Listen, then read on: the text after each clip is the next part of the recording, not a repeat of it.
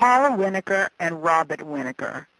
Enjoying this porcelain shelf for a number of years in our Philadelphia home, we decided to commission a monumental piece of Paula's in our new home in Vermont. She had been making fireplaces for years after her experience with mantels, and we thought her fireplace would be unique in Vermont with its pure white glacial-like slabs of porcelain, truly a masterful creation.